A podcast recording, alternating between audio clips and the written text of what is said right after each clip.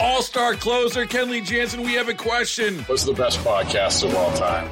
Baseball isn't boring, baby. I'm Rob Bradford, and every single day I'm sitting down with the biggest names to show you this great game is the greatest game. It's my podcast, it's my passion. It's a cause I started more than two years ago and is now the most prolific national daily baseball pod there is. Another fact. So jump aboard the BIB Express. Follow and listen to Baseball Isn't Boring, presented by Wasabi Hot Cloud Storage on the free Odyssey app or wherever you get your podcasts.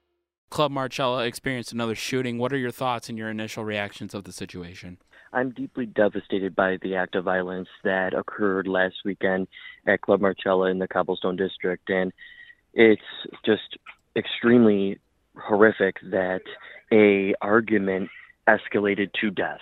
And uh, you know, it's it's you know everyone knows you know I'm you know I'm LGBT and, and Club Marcella is uh, is a LGBT space, and I have a lot of friends that personally go there to perform. So when I woke up to the news, I was devastated, and you know made sure that I was able to connect with my friends, but also call the owners and be in constant contact with B District to see what's going on here because clearly there's an element uh, within you know that you know with two shootings that that either happened uh, on the premises or around the premises that folks feel that it's it's okay to to to do this, and I'm just uh, really devastated by it being so abhorrent um, with the act of violence. But uh, I have been in, in constant communication with the owners of Marcella, and they are cooperating with police in the investigation, and they have told me that they're um, handing over all footage and security cameras to the police, and uh, they did tell me that they had the incident on camera, so they are uh, assisting police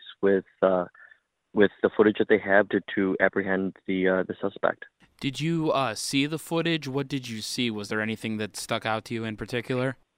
I did not see the footage, but the owners did articulate to me how it went down. So, what what I would like you know folks to know is you know when when Club Marcella had approached me and, and told me that they were going to locate in my district, I took a whole walk around in the club when it was down to the studs.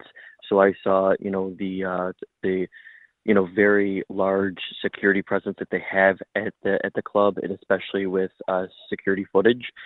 I was told that the uh, suspect uh, was able to somehow get a weapon from outside the perimeter. I don't know if it was either through a patio or a fence, um, and uh, brought the weapon into the club. It's it's just truly uh, horrific and, and heinous, and my thoughts are with the, the person that lost their life and and with people that were in the club who are traumatized um, for this. And you know i'm i'm very i'm deeply saddened but i'm determined to allow you know cobblestone in the downtown district to be safe for everyone to, to go.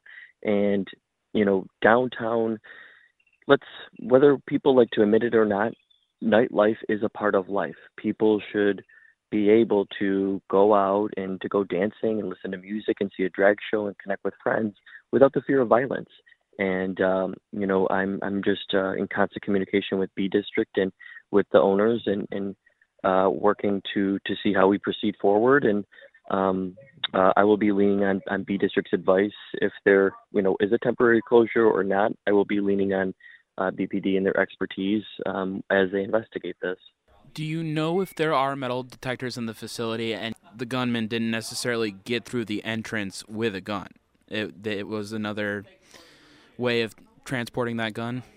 Correct. So there are security detectors, there are metal detectors uh, as you enter the club, and you do get petted and wanded down. So the gunman did not bring the weapon in from the from the front of the club, but I was told that through another way around the perimeter, either through a patio or a fence, that the uh, gunman was able to to somehow either get or retrieve or be given um, a weapon. But I that's just that's just what was verbally told to me by the owners.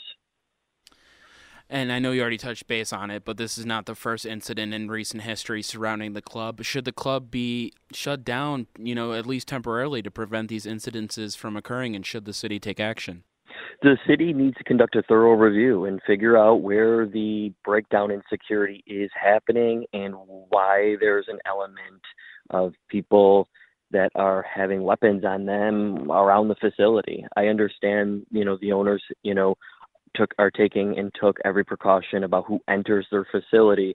But two weeks ago, when um, there was a shot at the security officer, somebody was in the parking lot that was bounced out of the club and, and, and shot a security officer a few hours after they were bounced out of the club. So the city is very strong when it when it comes to public safety, and I know that they're conducting a review to and working with the owners to see what is the safest remedy for people uh, in and around the club and also the cobblestone district and the neighborhood and as you know cobblestone is you know now becoming an entertainment district there's a comedy club there's uh, there's where the Sabres are there's bars restaurants a casino it's adjacent to canal side in downtown and uh, i certainly refuse uh, to allow uh, any violence to deter it becoming successful and a safe place for everyone to enjoy all star closer, Kenley Jansen, we have a question. What's the best podcast of all time? Baseball isn't boring, baby. I'm Rob Bradford, and every single day I'm sitting down with the biggest names to show you this great game is the greatest game. It's my podcast, it's my passion, it's a cause I started more than two years ago, and is now the most prolific national daily baseball pod there is. Another fact, so jump aboard the BIB Express. Follow and listen to Baseball Isn't Boring, presented by Wasabi Hot Cloud Storage on the free Odyssey app or wherever you get your podcasts.